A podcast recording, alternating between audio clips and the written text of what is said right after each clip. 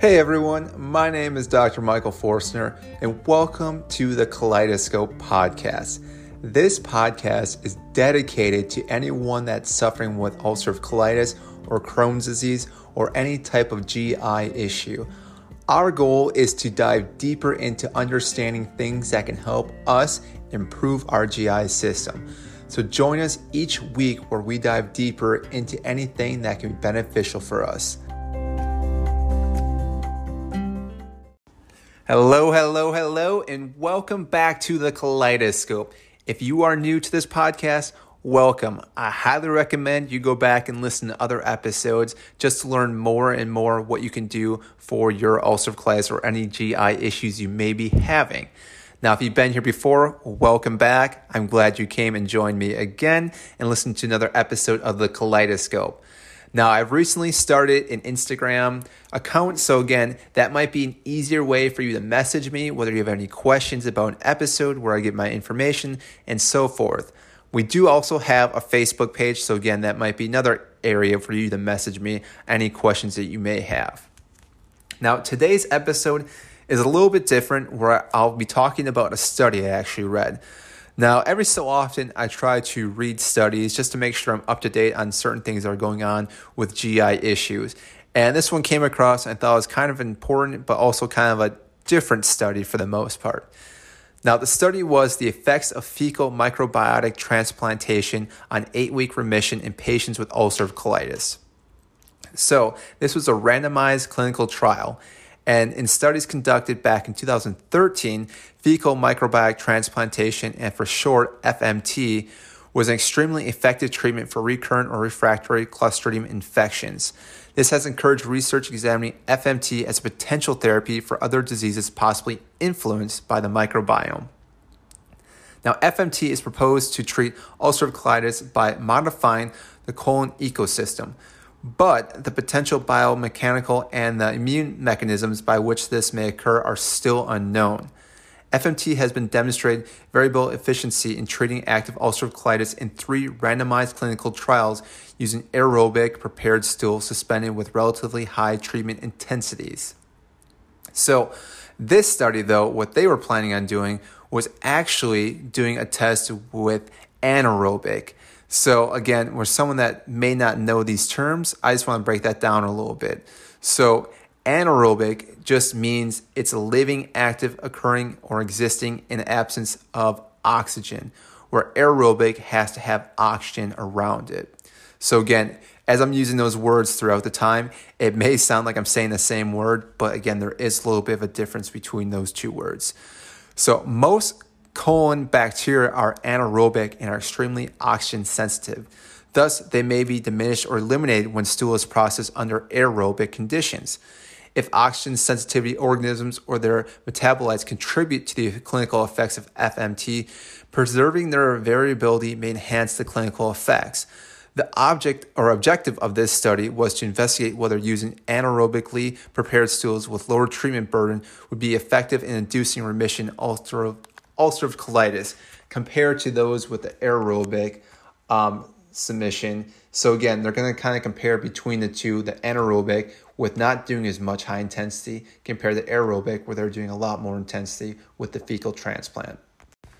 So from this study, there are some key points that I want to shed some light on.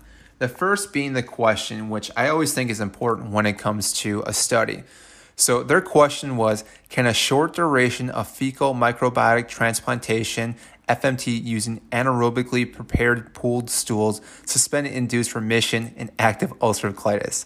Kind of a mouthful, but again, it's a very good question because the study was trying to see if anaerobic would be as effective, if not more, since we already know studies on aerobic bacteria being beneficial with fecal transplant with ulcerative colitis. So again, they wanted to see with doing different type of bacteria because again, our colon is more anaerobic. So they wanted to see if we're using that, then if that's actually going to have a better outcome for these patients. So they did a design setting and they had a certain amount of participants. Um, typically, you want to have a large group, but in this one, they only had a total of 73 adults. So again, it's a good number, but it's not as high as it could be.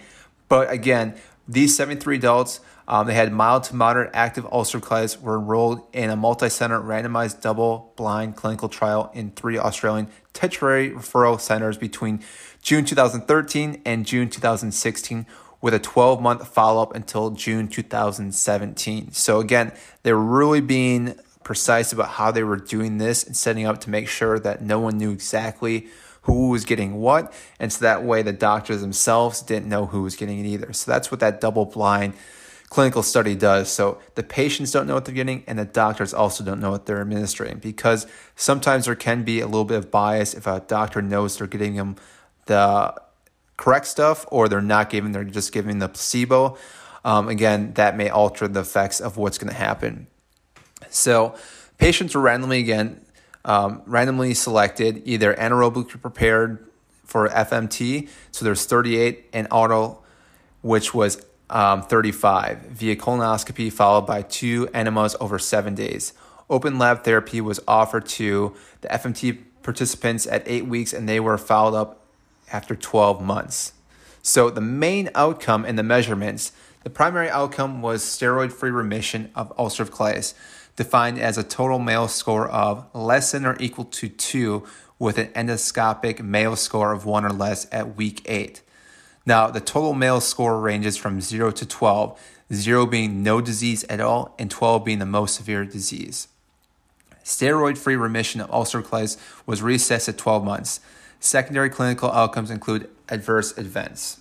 Now, the results I thought were pretty fascinating on this actually because among the 73 patients who were randomized, 69 completed the trial. So again, it's not uncommon to have a few people drop out throughout the cl- uh, throughout the clinic just because something may happen. They may um, have to step away. They can't make it.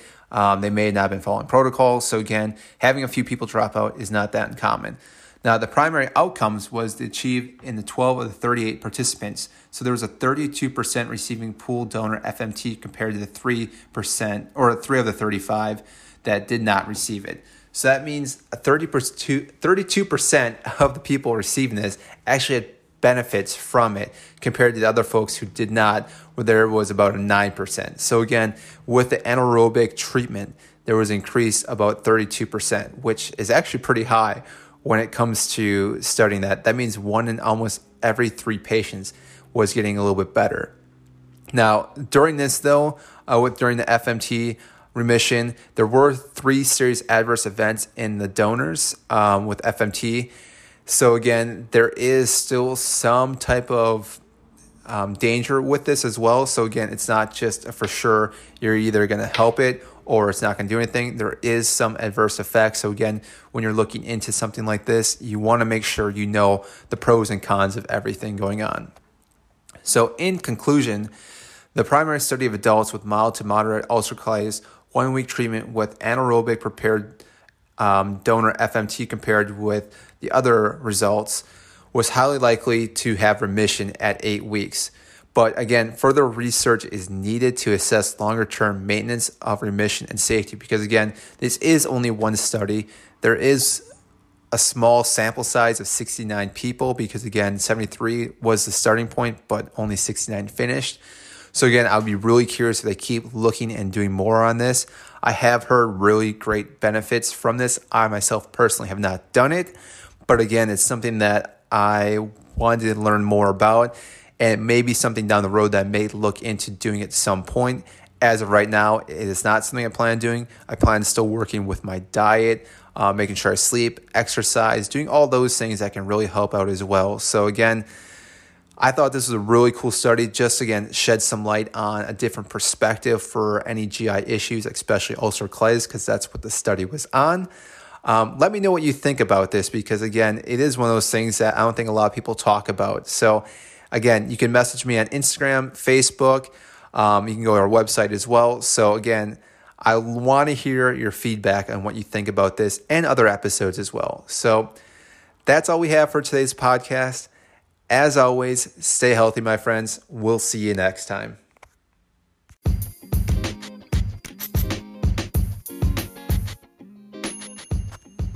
Way to go! You listened to another episode on the Kaleidoscope. Now, each episode, I hope you're learning more and more about ulcerative colitis and other GI issues. Again, this spot right here on this podcast is dedicated to you.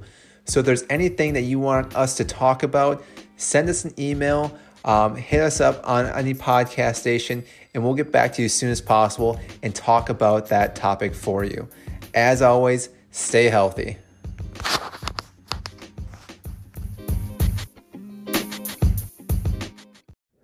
The information provided is more for informational purposes only and is not intended as a substitute for advice from your physician or other healthcare provider. This information is not to be used or relied on for any diagnostic or treatment purposes. You should not use this information for diagnosis or treatment of any health problem or as a substitute for medication or other treatments prescribed by your physician. Please consult your healthcare practitioner before embarking on a diet, fast, exercise, or supplement program. Thank you.